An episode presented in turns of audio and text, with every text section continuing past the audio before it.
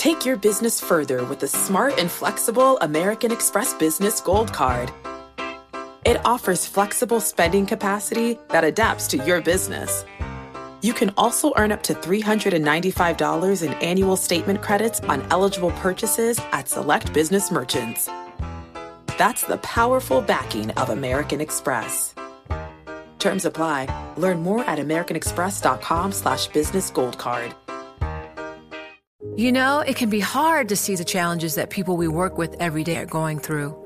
Invisible struggles like stress and burnout, caregiving for a loved one, or being misunderstood. But insight, awareness, and empathy will help us better see the issues they're dealing with. And that can make us and our companies healthier too. I'm Holly Robinson Peete. Join us on The Visibility Gap, a new podcast presented by Cigna Healthcare. Download it wherever you get your podcasts.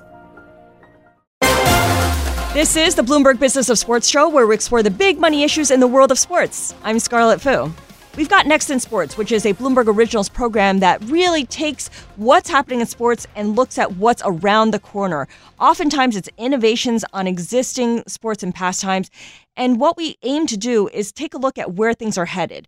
And Jason Kelly and Vanessa Perdomo were fixated on women's soccer, and really they explore why the NWSL is having a moment right now. Vanessa, I really liked what you said, which is that women's soccer has its best and maybe last chance to fulfill its potential right now. Why is it having such a big moment right now? I think that, you know, we can look at all of what has happened with the U.S. women's national team finally getting equal pay, the fight that they had for so long. But when you when you think about how far they've come, how popular they always have been, 1999 World Cup, we still talk about it. It's been 24 years, mm-hmm. and that's still one of the most well-known like winning like championships in the history of the of the US, I feel like. So I think that right now the women are back. They're trying to win their third title in a row, but it's actually really interesting. It's going to be the most competitive World Cup of all time. Other countries are finally catching up. They're right on that level. That it's going to be really intense, but right now you have the Women's World Cup and then you have the NWSL growing faster than any other league in the North in North America right now. The NWSL National Women's Soccer League. This is what's what I didn't realize until I saw the video is that the NWSL marks the third effort to build a successful professional women's soccer league. There were two previous versions that, um, for different reasons, kind of collapsed. And in fact, NWSL itself almost didn't get past the latest scandals, which were in 2021. Talk us through what happened there and how that's that remains something that people are really mindful of as they continue building out the league now. Yeah, I mean, this was a fascinating one, I think, because it it will help set a really important tone for what happens next, I think, in women's sports full stop. Mm-hmm. You know, we talked about Athletes Unlimited in an earlier episode. You know, we've talked a lot about the WNBA. You know, women's soccer is the probably the preeminent women's sport in the country in mm-hmm. in part because of the success of the national team but then when you go all the way down to it's the you know most popular participant sport mm-hmm. for young girls and and young women and at least from my perspective and and VP will I'm sure correct me if I'm wrong I mean part of this has just been a lack of commitment and a lack of investment. And, you know, essentially both of those previous efforts failed. Each of them failed after three years. Well, three years, editorializing a little bit, is a ridiculous amount of time to just be like, yeah, it's not going to work. Yeah. I mean, especially when you go back to the history of the NBA, you go back to the history of the NFL, you go back to the history of Major League Baseball. Like these were leagues that took decades mm-hmm. to get going, mm-hmm. and you had investors and owners who were willing to stick with it. The hope is, and, and we can talk about a lot of those reasons. The hope is that this time will be different because there are real people putting real money behind it, and and making a true sort of business case and investment case for it. Um, but I mean, what it's really I, I, think the reason it's failed before is it's been a little bit of an afterthought for, yeah. for the people who are buying it. I don't know what you think. It's it's been given up on, like yeah. you said, Jason. And so for the first two, the first one was built right after the 1990 World Cup. They were like Mia Hamm, Brandi Chastain, let's get them in front of people. They just played in front of 90,000 people right. at the Rose Bowl, so let's get them in front of people. And they actually did give them a decent amount of money. It started with 40 million dollars. The WUSA was called, and they tried, but what they didn't I I don't know exactly what happened, but they burned through the money mm-hmm. i- instantaneously. It, you know, I think they just tried to emulate what was already happening on in men's sports, but you can't do that in the beginning. Yeah. So they burned through all the money and they said we're not going to give you any more, so they folded after 3 years. And then they tried again and they this time they were like, "Okay, we're not going to burn through the money. We're just not going to give you any." So they didn't give them any money and then Terrible they failed. facilities and nowhere to no play. pay, yeah. It, it was not it was not good. tenable. Yeah, the. WPS was it was not somewhere that I think a lot of it, it was basically like still playing semi pro. Right, At the okay. time. And, and meanwhile, you have, I mean, and I, what's so fascinating to me is, meanwhile, you have literally the best team in the world. You know, you Yeah. have, and and so it, it- one of the fascinating things to me about this, and I think VP as well, is like the the national team and the club team. it- It's like reversed from almost any other sport, you know. Mm-hmm. So if you think about the dream team, well, like the dream team national team is the the bubbled up The best know, of the best. the, the best of the best in the domestic league. Yeah. This is where we had the best of the best. We have the best of the best. We'll see how this world, current World Cup goes because, as VP said, it's very competitive. But there's no place for them to. There has been no sustainable Mm-hmm. place for them to play, and now it seems like there is. Yeah, and so when the the other league folded was from 2009 to 2012. That was the WPS, and it folded right as the women they were finalists in the World Cup, and then they won the Olympics. So it was on this time. It was like we can't let it fail again without creating because the popularity had gone so so far back up. So the NWSL started in 2013, and they built it in a way that was it was built for sustainability. It mm-hmm. wasn't built for profit. It mm-hmm. wasn't built for anything else other than we need this to survive. How do we get it to survive? And then that's where you go back to all the scandal that came out recently basically happened because this b- league was built to sustain itself. It wasn't built for the players. It wasn't built with player safety in mind. It wasn't built in the way that they had all of these checks and balances. So anytime something bad happened, they're like, "We got, we, we just got to pull through this. We got to push through this regardless. Bulldoze over it because we need to survive. We're not going to be like the other two leagues that folded." A- And it was, I mean, you alluded to this earlier, Scar. I mean, there was a moment, I mean, VP and I were talking about this this morning that, you know, when this scandal came out, and, you know, we don't need to go in, into the, the whole history, and a lot of people listening to this will, will be familiar with it. But, I mean, it is a horrific scandal that involves sexual abuse and sexual coercion and emotional abuse um, by coaches. Um, and, and five of the 10 head coaches who were in the league at the time ended up either being fired or resigning. Um, so half the coaches. So this is the state that it was in. And what I think is so remarkable is that you know there's a new commissioner, a woman named Jessica Berman, who came um, through the NHL uh, actually, and had been the deputy commissioner of the National Lacrosse League. She came in and essentially just kind of level set everything. Um, I've actually spent a lot of time with her. She's going to be featured in an upcoming episode of our our another series, Power Players, and it's a remarkable story of both like resilience and turnaround, but also I think this like maybe the best evidence we had that this may be an unstoppable force because even with like one of the most massive scandals, this is a scandal that should have taken it down. Mm-hmm. And in fact, a, a number of the players, including Megan Rapinoe, Megan Rapinoe very famously tweeted, "Let it burn," like let Right. basically like start over. Yeah. Um, and instead, they were able to to sort of sort of rebuild, and now they're the Somehow point salvage it. where, where it's actually expanding.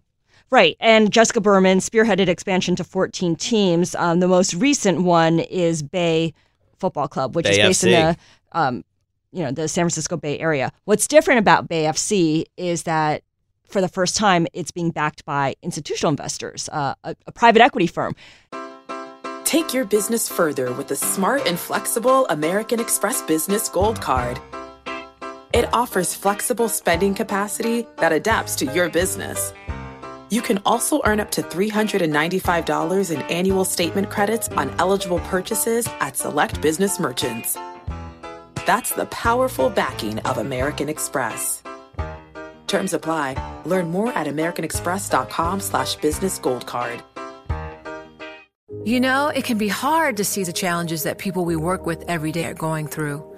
Invisible struggles like stress and burnout, caregiving for a loved one, or being misunderstood. But insight, awareness, and empathy will help us better see the issues they're dealing with. And that can make us and our companies healthier too. I'm Holly Robinson Peete. Join us on The Visibility Gap, a new podcast presented by Cigna Healthcare. Download it wherever you get your podcasts. Jason, you cover private equity. You've been covering it for a long time.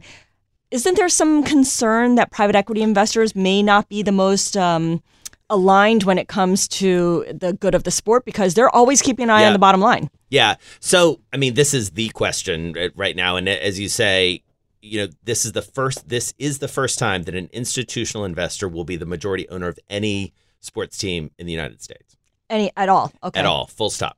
Um, and so Sixth Street is the firm. You know, I Alan Waxman is featured in the, this episode. He's the co-founder and, and CEO of Sixth Street. Um, he, there are a number of arguments that that he makes, or a number of things that, that he says about that. First of all, unlike a lot of private equity firms, which are looking to sort of cash out within five, maybe ten years, they have set this up so it's a long-term investment, twenty-five years or more, um, potentially, and I think the other interesting thing, you know, he sort of turns it around and basically says, "We're growth investors. We're we are going to invest heavily in this. This isn't a leveraged buyout. You know, they they put up the cash. And one of the things I find interesting is the franchise fee, which we can talk about the growth there, but they paid fifty three million dollars for the franchise fee, but overall they're investing one hundred twenty five million dollars, and that's real money that's being invested. And I think it's notable that he's not the only, uh, you know, big time investor or someone with investment background. I mean, what's happened in Kansas City, which Vanessa went to see, I think is another really interesting manifestation of that. Yeah, I talked to the owners of the Kansas City Current, and it's a husband and wife, Angie and Chris Long, and they are as well private equity investments. You know, they I think it's twenty one billion dollars their fund, um, but they are still there every day. You know, for the KC Current, and I think they look at it a different way in the way that they look at it as an investment into the city itself. They are hmm. building the first ever stadium built for a women's soccer team. It holds about 11,500 people. I think a, a women's sports team.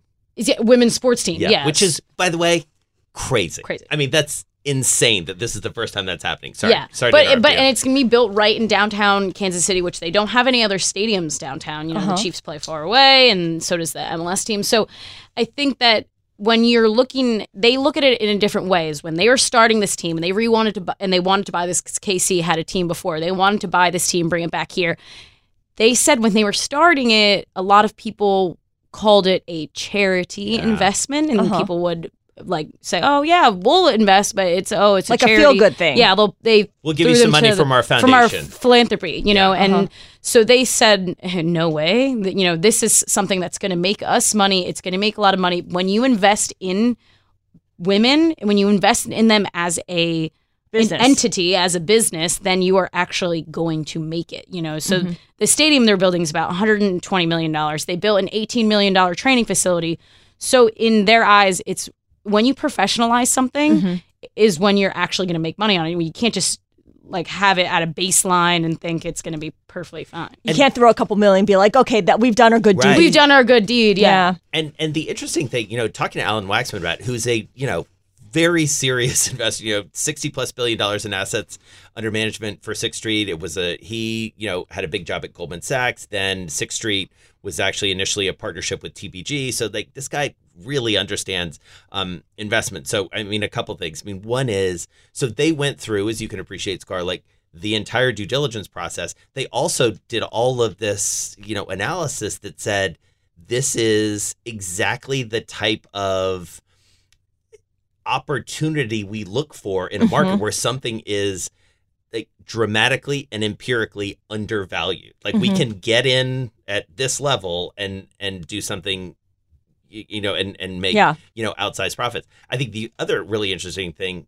that that is an answer to the private equity piece is the players who are involved as owners, you know, which are some of the people that that VP alluded to earlier were involved in the 99 team, right? Yeah, Ali, I, Aly Wagner and um, Leslie Osborne, Danielle Slaton, And Brandi Chastain, the iconic Brandi Chastain, ripping her shirt off through the um, PK in '99 you know, I think that one of the things that Alan talks about is, you know, they're putting up the money, they believe in it, but they also have this foundation of these four founders Mm-hmm. who are women's.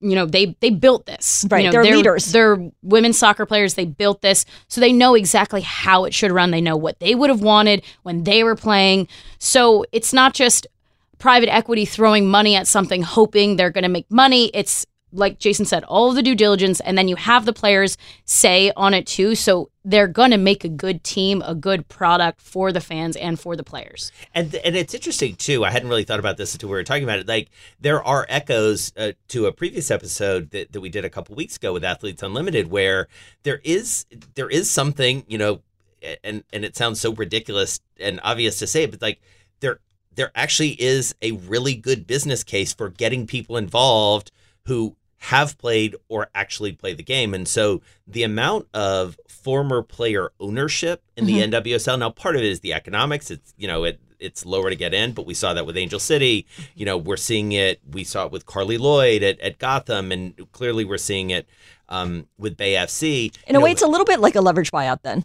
Yeah, I guess exactly. Get, getting the management, incenting the management Yeah. to, to get involved. Um, but yeah, I mean, but having that that input and the you know kind of the emotional plus the financial commitment, Yeah. I, I think is is a really interesting piece of it. It's like how when PE gets former retail geniuses to Yes. run the firm, to be the operators of the right. firm that they yeah. buy. Yeah, see, it all comes full bringing the. PE playbook back up. Um, I, I really think what you said was interesting, Vanessa, about women's sports um, treating it as a business, as an investment, as opposed to a, a, a charity or mm-hmm. a nonprofit, because you could make the argument that that's kind of what doomed the previous two attempts at women's soccer before, right? 100%. I think that they thought, you know, we need this, we need to do it because of the the momentum that happened. Oh, well, shouldn't the players have somewhere to play, I guess, you know? And I think that when you talk to a lot of the players from Julie Foudy, who is a 99er who played on the first ever mm-hmm. U.S. women's national team in 1990, and when you talk to Alex, I spoke to Alex Morgan about this. They everyone has the same sentiment of they basically before the NWSL got to this point, it was you're lucky to have a job. Yeah. That's what they made them feel like. Right. Just You're- be grateful. Just be grateful to have a job. That's why all of these cases went unreported Yeah. for so long. I mean, I mean they were reported by But nothing people, happened. but nothing happened. You know, do you really want to bring down the league that you play for? Don't Yeah. aren't you grateful to have a job? Aren't you grateful to? And that was the whole thing of fighting for equal pay for the U.S. women's national team. That in '99 they they weren't even paid. You know, so it, it's certain things. It's, we have a job, we deserve a job, and we deserve pay. Exactly. And we deserve to feel safe. Mm-hmm. And I think that that's something that Alex Morgan talked to me about the way that Jessica Berman came in was when she flipped everything around, she started talking to the players and started asking them what they needed to feel safe in this league Mm. was one of the things that was able to make people like her and Megan Rapinoe feel comfortable to put their faces back on the top of the league. Mm-hmm. You know? And of course, a women's soccer team, the U.S. women's national soccer team, is the superstar. I mean, Yes. they've done things that the men's team can only dream of. Yep. Yeah. Oh. Totally. well, and and I think that yeah, that actually you know leads to sort of what what happens next, which is you know we're in the midst now of the of the women's World Cup. It's hyper competitive. The world has sort of caught, Caught up. up, in, in in a lot of ways, and so it's a big challenge and opportunity for the National Women's Soccer League to ensure that it remains the best domestic league that all the great players because that has candidly you know to go to the men's side for just a second Major League Soccer, with the exception of Lionel Messi, you know, coming, uh, and even he is sort of in the later stages of his career. Mm-hmm. With, with all due respect to all the great professional soccer players in the MLS, they're not the best in the world. Like Right. straight up, no one would argue that it's uh, that this is where the best players And are. I think one of the things was that we didn't have anyone on the men's side Yeah. that played in England or played for a long time, you Yeah. know. Mm-hmm. So having Christian Pulisic play over there was huge for the U.S. men's team, you know. But having everyone here for the women is really right. important. And so that changes it. And so it'll be interesting to see that's going to be a key differentiator and competitive advantage if they can hold on to it for Yeah. the NWSL that the best players in the world continue to come here. Because by the way, the the women's EPL, um, you know, Women's La Liga, you know, all those other um, overseas leagues are looking at what the NWSL is doing and being like, oh, that's, that's pretty Yeah, good there's something there, yeah. So uh, listen, competition is, is probably a good thing here. All right, guys, fantastic episode. And I've really enjoyed watching this series. I've learned so much.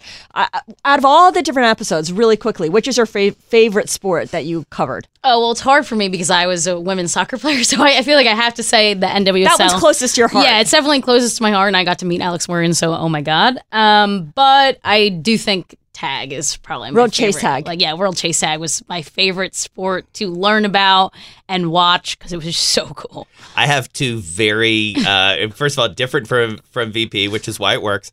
Um, my two favorite were Kabaddi, just Uh-huh. because it was so fun and different and interesting to learn about that, and to go the total opposite direction, cornhole. I love cornhole. I had so much fun.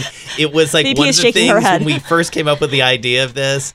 I thought, you know, this is This is not real. th- Yeah. This is not real, and yet it is. And so it, that one was really fun. And we had a, I mean, listen, we had so much fun. At least I did. I think people Yeah, did it was too. so much fun. It was so much fun to put the series together. So Mm. looking forward to next season. All right, Jason Kelly and Vanessa Perdomo, hosts of Next in Sports, which of course airs Wednesdays on Bloomberg Television at 10 p.m. Eastern. You can also check it out on YouTube and Bloomberg.com the following day and catch up on previous episodes.